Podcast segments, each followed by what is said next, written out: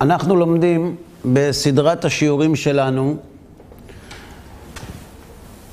בעניין הכוכבים,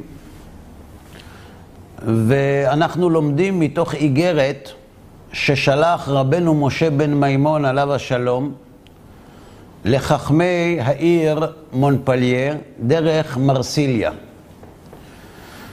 ובאיגרת הזאת הוא משיב להם על שאלתם בדבר השפעת הכוכבים על גורלו של האדם. האם יש אמת בטענה שגורלו של אדם נקבע מראש על ידי גרמי שמיים, ואם כן או לא, או האם מותר לעסוק בזה או אסור, על כך משיב להם הרמב"ם באיגרת מפורטת, שבה יש התייחסויות לנושאים שונים, ולאיגרת הזאת ישנה חשיבות למרות שהרמב"ם בעצמו כותב להם שהוא עסק בהרחבה בנושאים הללו בספרו מורה נבוכים, אבל יש הבדל עצום בין התנסחות בתוך ספר לבין התנסחות במכתב, ולפעמים ההתנסחות באיגרת היא הרבה יותר משוחררת ונוגעת בהרבה יותר פרטים שגורמים לנו להבין היטב, טוב יותר, את כוונתו של הרמב"ם במורה הנבוכים. בפרק הקודם הסביר הרמב"ם לחכמים במונפליה, הוא הסביר להם למה ההצטגנינות היא טיפשות. אגב, על איזה סוג של הצטגנינות הרמב"ם מדבר? האם הרמב"ם טוען שלכוכבים אין שום השפעה על האדם? או הוא מתכוון לומר שאי אפשר שגורלו של אדם נקבע מראש בידי הכוכבים, אבל יש בידי הכוכבים כדי להשפיע על נטיותיו של האדם. עוד מעט נראה. אבל הוא כתב להם ואת שני היסודות האלה למדנו בהרחבה בשיעור הקודם, שזה שהדברים כתובים בספרים לא צריך להרשים אותנו. למה? שכבר חיברו הטיפשים אלפי ספרים. ודבר שני, יש סכנה גדולה בבריחה, בנטייה הטבעית של האדם לברוח אל הגזרה הקדומה, אל המכתוב, אל הגורל, זה הגורל. לפעמים כשאומרים לאדם זה הגורל, זה מנחם אותו. למה זה מנחם אותו? כי כאשר חלילה קורה עם האדם איזשהו אירוע מצער, אז הוא אכול מרגשות אשמה, מתסכול, מדמיונות, מה היה קורה אילו... ואיך משחררים אותו מזה? אומרים לו, זה ככה היה צריך להיות. כן. אז אם זה ככה היה צריך להיות, אז בין כה וכה לא משנה מה שהייתי עושה. אומר הרמב"ם, צריך להיזהר מאוד. וזוהי שאיבדה מלכותנו, והחריבה בית מקדשנו, והאריכה גלותנו, והגיעתנו עד הלום. האמונה שהכל כתוב, גורמת לאנשים נרפות וחוסר מוטיבציה לקום ולקחת את גורלם בידיהם. ולכן זו הסיבה הטבעית, כמובן שיש סיבה רוחנית, הרמב"ם ידע גמרא, זו הסיבה הטבעית לחורבן, שהלוחמים האמינו שהכל יסתדר ושהטבע קוסם ושהוא יוציא את השפן מהכובע בזמן הנתון, כי כך כתוב בספרים של האסטרולוגיה, והאריכה גלותנו מתוך מחשבה שככה צריך להיות, וככה נגזר, והגיעתנו עד הלום. שאבותינו חטאו ואינם. למה? לפי שמצאו ספרים רבים באלה הדברים של החוזים בכוכבים, שדברים אלו הם עיקר עבודה זרה. כמו שביארנו בהלכות עבודה זרה, מה זה עיקר עבודה זרה? מה זה עיקר עבודה זרה? יש טפל ויש עיקר, נכון? המילה עיקר כאן היא לא מלשון טפל ועיקר, היא מלשון שורש. זה השורש של העבודה הזרה. וטעו ונהו אחריהם, ודימו שהם חוכמות מפוארות ויש בהם תועלת. למה יש בהם תועלת? כי אתה יכול לצפות הכל מראש, אתה יודע מה יהיה. ולפי כך קראו אותם הנביאים, את מי? את אלה הנוהים והתוהים והטועים אחר האסטרולוגיה, שכלים ואווילים. ודאי שכלים ואווילים היו, ואחרי התוהו אשר לא יועילו, הלכו. עד כאן למדנו בפרק הקודם. עכשיו הרמב"ם מבקש ללמד אותם למה כדאי להם להקשיב לו, ובשיעור הקודם גם הסברנו מה ההבדל בין אחד שיודע לאחד שלא יודע.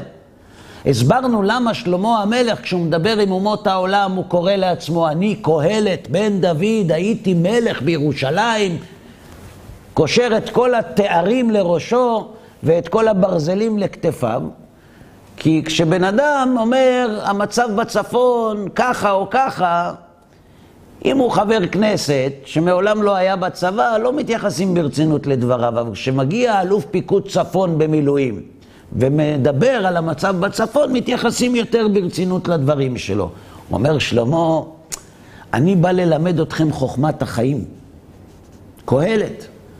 אז אני קהלת, חכם, בן דוד מיוחס, הייתי מלך כבוד בירושלים עיר הקודש, הבל הבלים אמר קהלת. כותב הרמב"ם, דעו רבותיי, שאני חיפשתי בדברים אלו הרבה.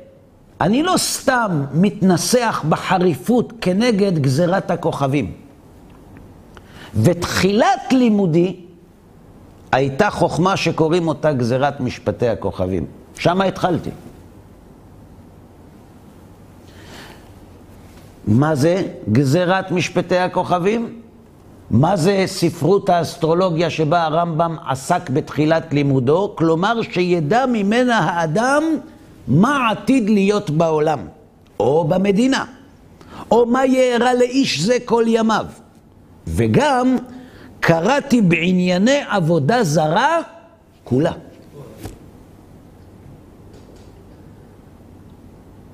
ברור. אה? הכרה הוא יכול להגיד את זה, הוא קרא בענייני עבודה זרה כולה.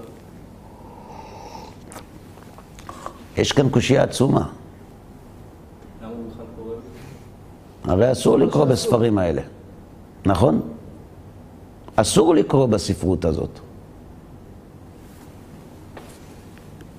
כמדומה לי שלא נשאר חיבור בעולם בעניין זה, בלשון ערבי, אשר העתיקו אותו משאר לשונות, עד שקראתי אותו והבנתי ענייניו וירדתי עד סוף דעתו.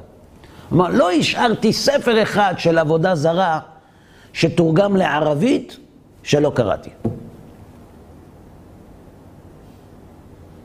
אה? הוא למד את זה כדי להשיב להם, לא כדי... מי אמר שמותר ללמוד כדי להשיב? אתה יכול להביא רמב"ם, ספר המדע? בקיצור, הרמב"ם היה פרופסור לעבודה זרה. הוא יודע שהוא יכול לעמוד בזה. אה? הוא יודע שהוא יכול לעמוד בזה. אתה אומר, טוב, תכף נראה. בוא נקשיב לרמב"ם. אם נמצא את זה.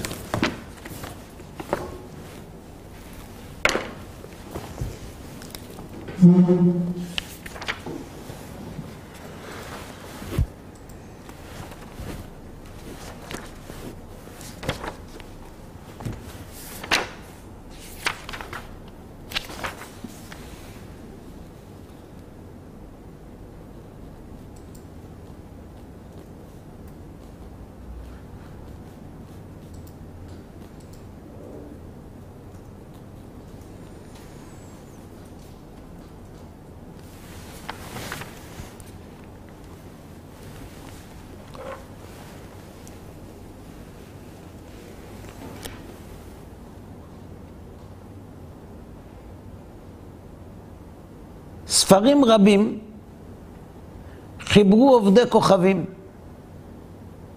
בעבודתה, היאך עיקר עבודתה, ומה מעשיה ומשפטיה. עובדי עבודה זרה, היה להם המון זמן. כי בין כה וכה הכל היה כתוב אצלהם מראש, אז הם לא היו צריכים להתאמץ, והם כתבו הרבה ספרים. מה? איך עבודתה, מה מעשיה ומשפטיה, מה, מה כל אליל עושה בעולם, על איזה כוח הוא אחראי, על האש או על המים או על האהבה או על רעידות האדמה. ציוונו הקדוש ברוך הוא שלא לקרות באותן הספרים כלל, ולא נהרהר בה ולא בדבר מדבריה, ואפילו להסתכל בדמות הצורה אסור, שנאמר אל תפנו אל האלילים. ובעניין הזה נאמר, ופן תדרוש לאלוהיהם לאמור איכה יעבדו. דהיינו, שלא תשאל על דרך עבודתה, האחי, אף על פי שאין אתה עובדה. אל תתעניין בעבודה זרה. אסור לקרוא את הספרים שלהם. אסור להסתכל בצלם של עבודה זרה. וגם אל תשאל, תגיד, אלה שעובדים עבודה זרה, המאוסים האלה, האוכלי האדם האלה, עם כל הת... איך הם... איך הם... מה, איך זה עובד שם? אל תשאל. שלא תשאל על דרך עבודתה, יא אחי, אף על פי שאין אתה עובדה שדבר זה גורם להיפנות אחריה ולעשות כמה שהם עושים, שנאמר, ואעשה כן, גם אני. לכן אסור ללמוד על עבודה זרה. כן, בבקשה. זה כולל גם, כשהוא אומר את האיסור הזה על ספרים כמו אלה שמפרשים את הנח, כמו הסופן התנ"כי ודברים כאלה? זה עבודה זרה? זה יכול להיות כן, כי הם נותנים לכוחות, הם ממציאים כוחות. איזה כוחות הם ממציאים? תגיד לי, איזה כוחות הם ממציאים? הם ממציאים דברים שאולי לא קיימים. אה? הם מוסיפים מימדים לתורה, שמי שכתב אותו, שאני לא בטוח שזה נכון. אז יכול להיות שזה פירוש מוטעה. פירוש מוטעה הוא לא עבודה זרה. עבודה זרה זה הענקת כוח למשהו או למישהו שהוא לא הקדוש ברוך הוא. זו עבודה זרה. מי שמפרש את התורה לא נכון, אז במקרה הטוב זו טעות, ובמקרה הגרוע זה מגלה פנים בתורה שלא כהלכה. אבל זה לא עבודה זרה. יש פה מין אלמנט של נבואה גם, כאילו, תקרא טוב, יכול... בסדר, יכול להיות, אבל זה עדיין לא עבודה זרה. זה פירוש לא נכון. בסדר? אז יש כאן קושייה עצומה.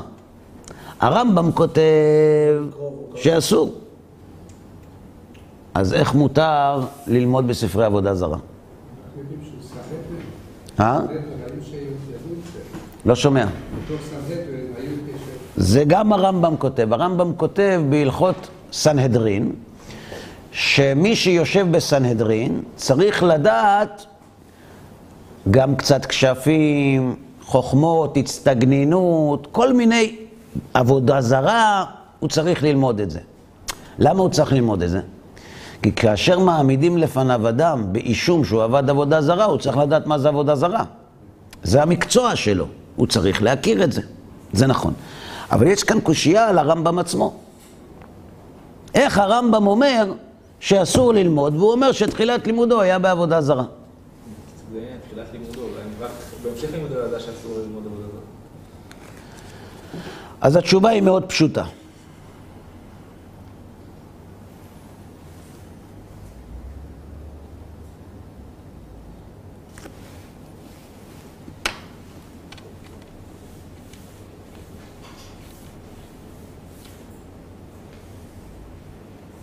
הוא ללמוד רפואה, לא כדי להיות חולה, כדי להיות בריא.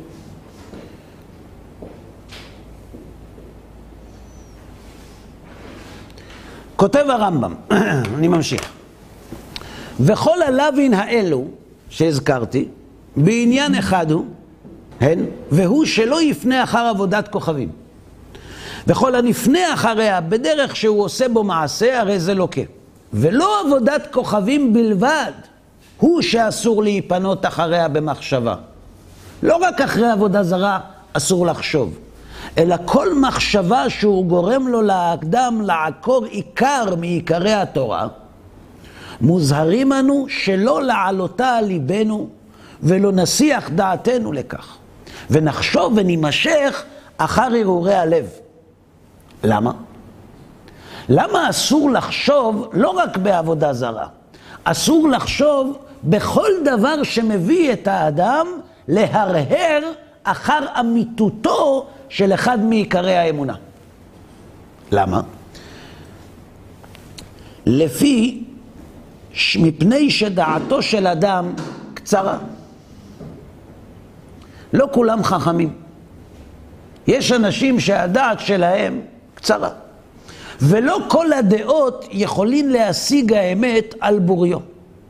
לא כל אחד, כשהוא עוסק במחקר ובעיון ובלוגיקה, יכול באמת להגיע אל האמת הצרופה. ואם יימשך כל אדם אחר מחשבות ליבו, נמצא מחריב את העולם לפי קוצר דעתו. מה אתם למדים מדברי הרמב"ם האלה? לא. אנחנו לומדים מהרמב"ם שיש אנשים שמותר להם ויש אנשים שאסור להם. למה אסור לעסוק במחשבות האלה?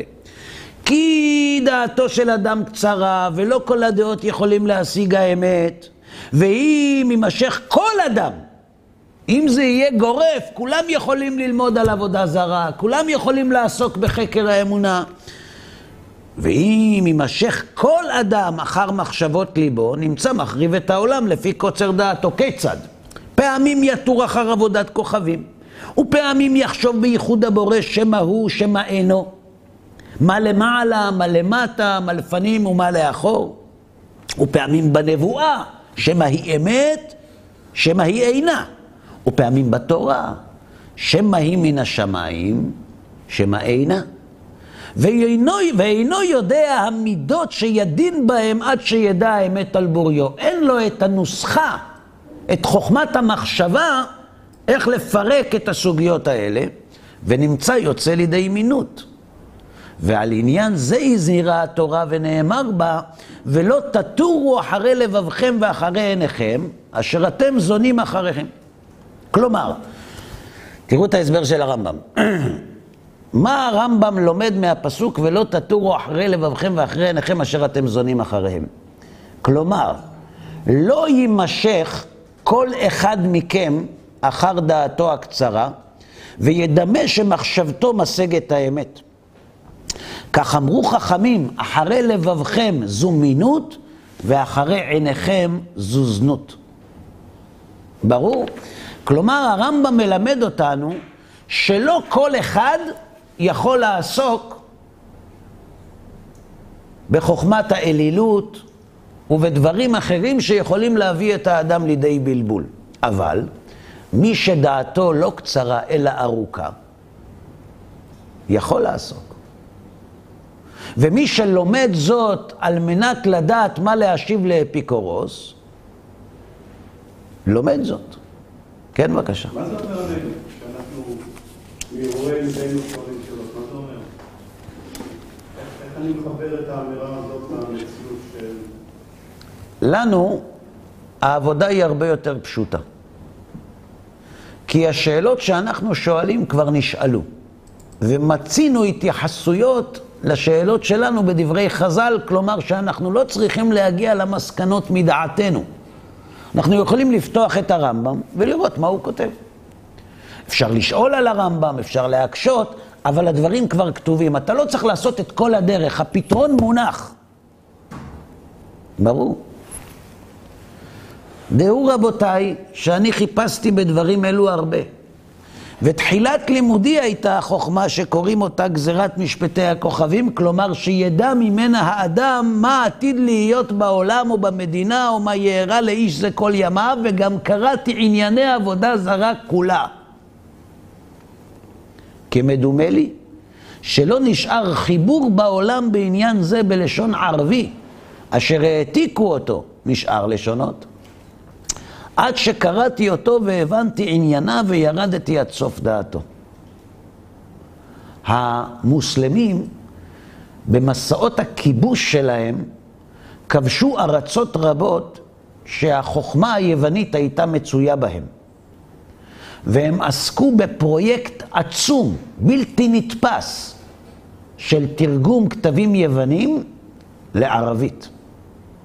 לכן, כשחכמי ישראל בימי הביניים היו צריכים להתווכח עם הנצרות, הייתה עליונות גדולה מאוד לחכמי ישראל על פני חכמי הנוצרים. מדוע? כי חכמי היהדות הכירו את הפילוסופיה הרבה יותר מאשר הנוצרים. מדוע? כי הפילוסופיה היוונית תורגמה לערבית שהייתה מצויה בידיהם של חכמי ישראל בימי הביניים, לפחות באזורים המוסלמיים של אירופה. ולכן ההבנה שלהם, צורת החשיבה שלהם, הייתה הרבה יותר קרובה אל הפילוסופיה מאשר הנוצרים. אומר הרמב"ם, כמעט לא נשאר בעולם בעניין זה ספר שלא תורגם לערבית, שלא קראתי. והבנתי ענייניו וירדתי עד סוף דעתו. למה הרמב"ם מדבר על עצמו בצורה כזאת? אני כמו קהלת, אני קהלת מלך בירושלים. נכון. כדי שלא יבוא מישהו ויגיד, אז הוא אמר, יש ספרים שהוא לא קרא. קראתי. ואת דעתי עיצבתי לאחר קריאת כל הספרים שאתם מכירים.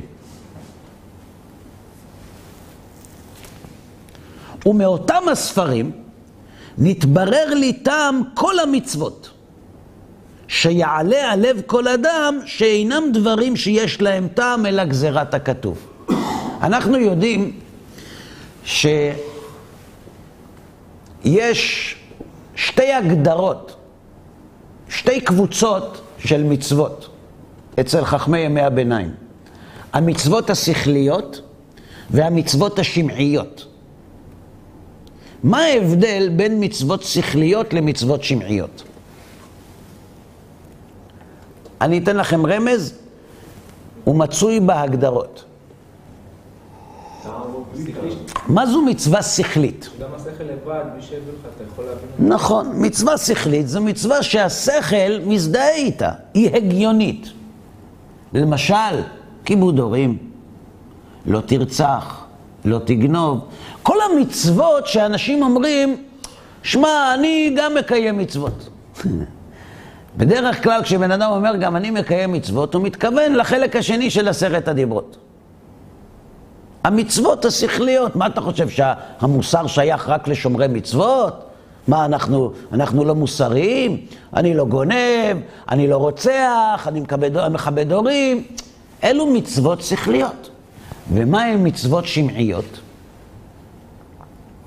לא היה משיג אותם. שהשכל לא היה משיג אותם? כמו מה? איזו מצווה השכל לא יכול להשיג לבד? שעטנז, תקיעת שופר, כל מיני מצוות, נטילת לולב, כל מיני מצוות שאנחנו אנחנו מקיימים אותם לא מכיוון שאנחנו מבינים אותם בשכלנו, אלא כיוון שאמרנו נעשה ונשמע. שאם לא היינו שומעים, לא היינו מגיעים לאותן מצוות מדעתנו. לכן הן נקראות מצוות שמעיות. אז יש מצוות שכליות ויש מצוות שמעיות. אומר הרמב"ם, דע לך, כל המצוות הן שכליות. זה שאנחנו לא יודעים את הטעם, זה לא אומר שאין טעם. אבל אני, אחרי שלמדתי ועיינתי בכל ספרות האלילות העתיקה, הבנתי את כל המצוות שאנשים קוראים להם מצוות שמעיות, למה ניתנו. הכל. כן. אה? לא. יש כמה מצוות מעטות, זה לא כל המצוות, אבל זה כמעט כל המצוות. והרמב"ם כותב את הדברים. איפה? במורה נבוכים. הרמב"ם מייחד פרקים על גבי פרקים להסביר מצוות שנראות כמצוות שמעיות ויש בהם טעם. שכדי להבין את הטעם צריך ללמוד את ההיסטוריה, צריך ללמוד על העולם העתיק והאלילי ולראות איך התורה מבצעת ניתוח מדויק כדי להפריד את דעות בני ישראל מדעות האלילות שהיו נהוגות באותה תקופה. לא תבשל גדי בחלב עמו. כיסוי אדם, שעטנז, הרבה מצוות. הרמב"ם מוכר מאוד בטעם שהוא נותן לקורבנות. יש מחלוקת גדולה מאוד בין הרמב"ם, בין הרמב"ם לרמב"ן, בין רבנו משה בן מימון לבין רבנו משה בן נחמן בעניין הקורבנות.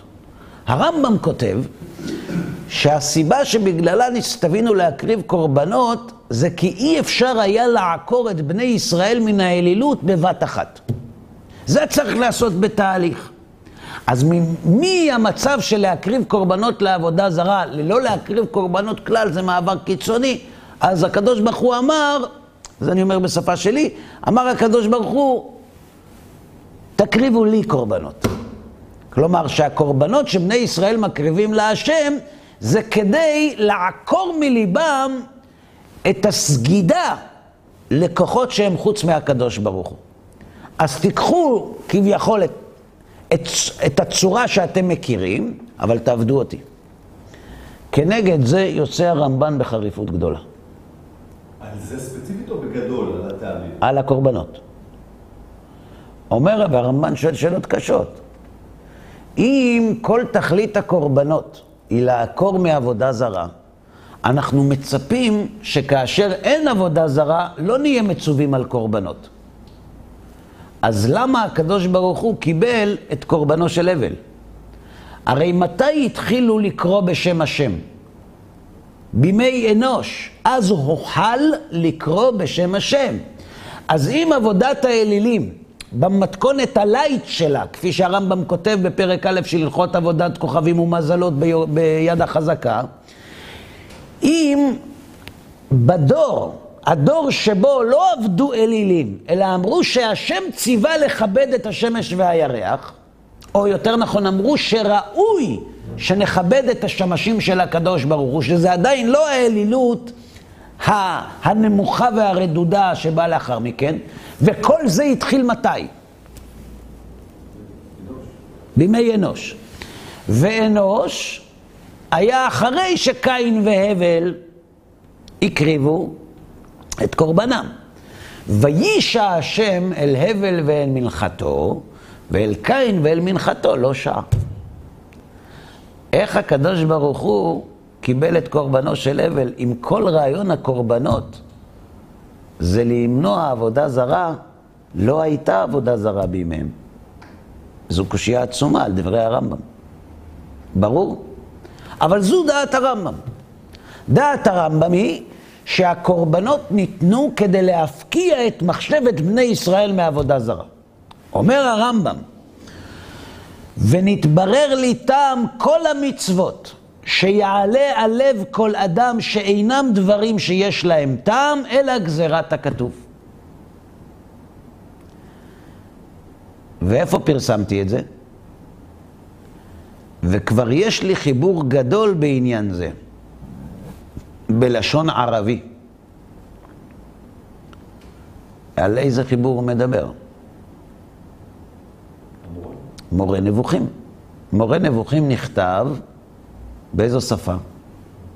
בערבית. בראיות ברורות על כל מצווה ומצווה. ולא לכך הוצרכנו עתה, ואני חוזר לעניין שאלתכם. אז בקטע הזה של האיגרת, הרמב"ם מסביר לחכמים שאליהם מיועדת האיגרת, שהוא ספץ בעבודה זרה. כלומר, לא תתפסו אותי בפינה הזאת. אתם יכולים, אתם יכולים לחפש אותי במקום אחר, לא בזה. אין ספר שתורגם לערבית על האלילות שלא למדתי, והגעתי לסוף דעתו, ולכן מתוך הספרים האלה הבנתי למה התורה ציוותה הרבה מצוות שלכאורה אין להם טעם? ברור.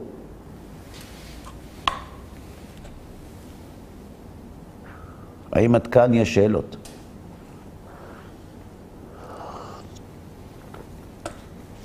אז הרמב"ם מסביר לנו למה מותר לו ללמוד עבודה, ללמוד את מנהגי העבודה זרה ואת ספרי העבודה זרה. והוא מסביר לנו שכיוון שהיה לו מותר, הוא עסק בזה בעיון גדול. בסדר?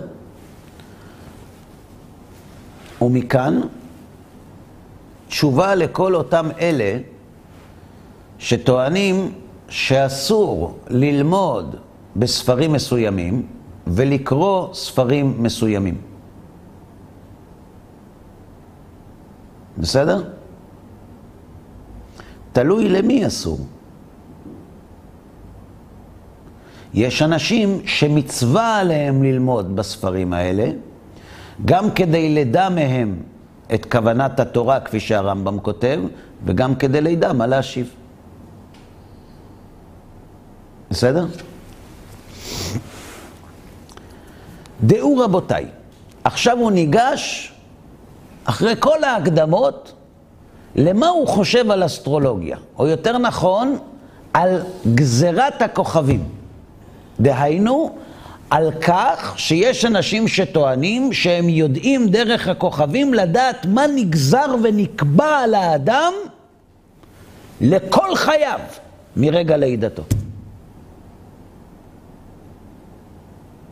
דעו רבותיי, שכל אותם דברים של גזירת הכוכבים,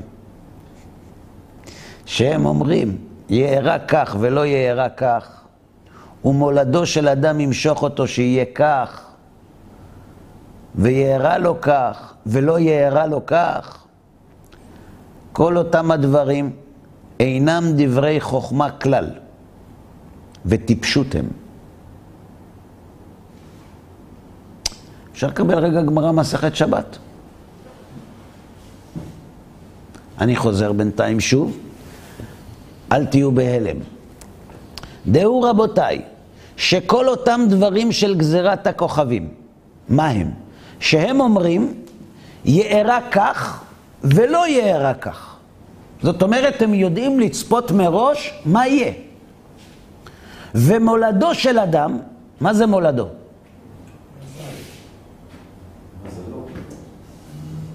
זמן לידתו של האדם, ימשוך אותו שיהיה כך, ויארע לו כך, ולא יארע לו כך. כלומר, שזמן הלידה של האדם, לפי סדר הכוכבים באותו זמן, קובע את התכונות שלו.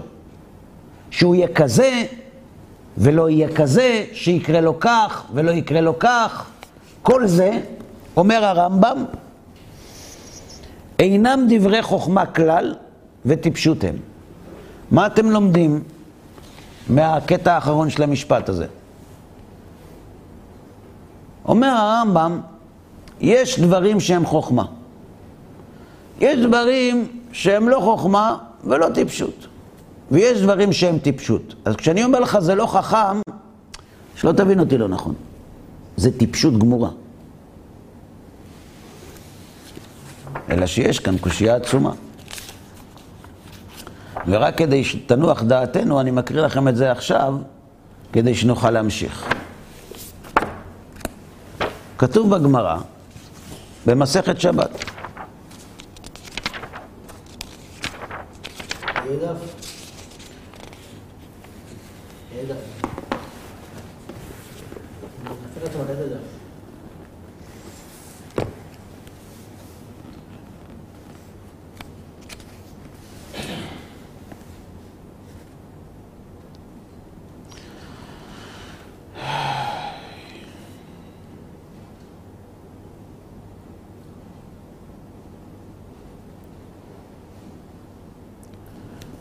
אומרת הגמרא,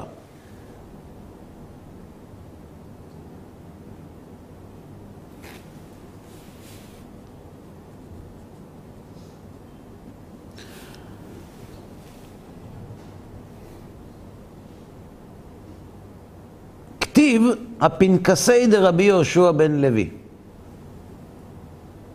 כתוב, נמצא כתוב, בפנקסו של רבי יהושע בן לוי.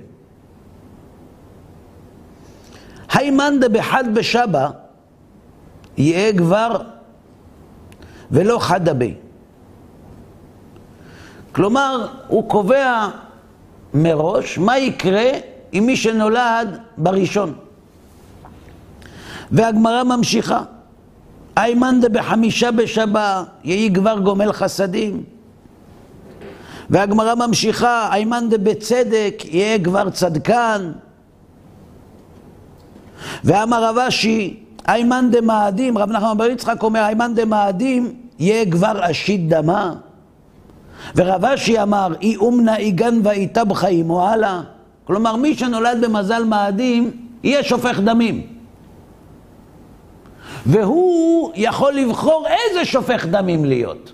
או טבח, או שוחט, או מוהל, או רוצח. וכאן יש דף שלם שמלמד אותנו שמולדו של אדם קובע מה יהיה איתו. איזה דף זה? קנ"ו. איפה הבחירה החופשית, אתה שואל? זה מה שמרגיז את הרמב"ם. מה שמביא את הרמב"ם לצאת בצורה כל כך תקיפה נגד גזירת הכוכבים, זה כי בהמשך נראה שהוא טוען שגזירת הכוכבים גורמת לביטול יסודות האמונה היהודית. בעיקר בנושא הבחירה החופשית. אבל הרמב"ם שכותב, כותב הרמב"ם, כל אותם דברים של גזירת הכוכבים שהם אומרים יארע כך ולא יארע כך. כלומר, חיזוי העתיד. או, ומולדו של אדם ימשוך אותו שיהיה כך ויארע לו כך. למה הוא מתכוון? למה שכתוב בגמרא. מה? כן, אבל עדיין אנחנו רואים שזה משפיע. כל אותם הדברים אינם דברי חוכמה כלל וטיפשות הם. זה חריף מאוד. אז אנחנו נעסוק בזה בהמשך מסיבה פשוטה. כי בהמשך, אני כבר ארגיע אתכם עכשיו, בהמשך כותב הרמב"ם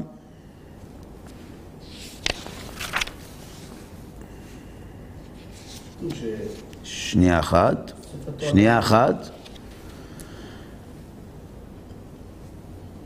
ואני יודע שאפשר שתחפשו ותמצאו בתלמוד ובמשנה דברים שמראים שתולדות האדם נגרמו על ידי הכוכבים, אל יקשה בעיניכם. זאת אומרת, הרמב"ם לא משאיר פינות. הוא אומר, אני יודע שאתם תפתחו מסכת שבת, ואתם תקריאו משם בשיעור את כל מה שכתוב שם, אבל יש לי על זה תשובה. והתשובה שאני נותן לא מחזירה אותי בדעתי, אני מחזיק בדעתי שגזירת הכוכבים היא לא חוכמה אלא שטות. איך זה מסתדר עם מה שכתוב שם, אני אסביר לך. אבל זו דעתי.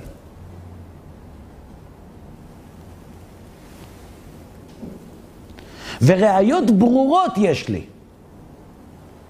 שאין בהם דופי, לבטל כל עיקרי אותם דברים.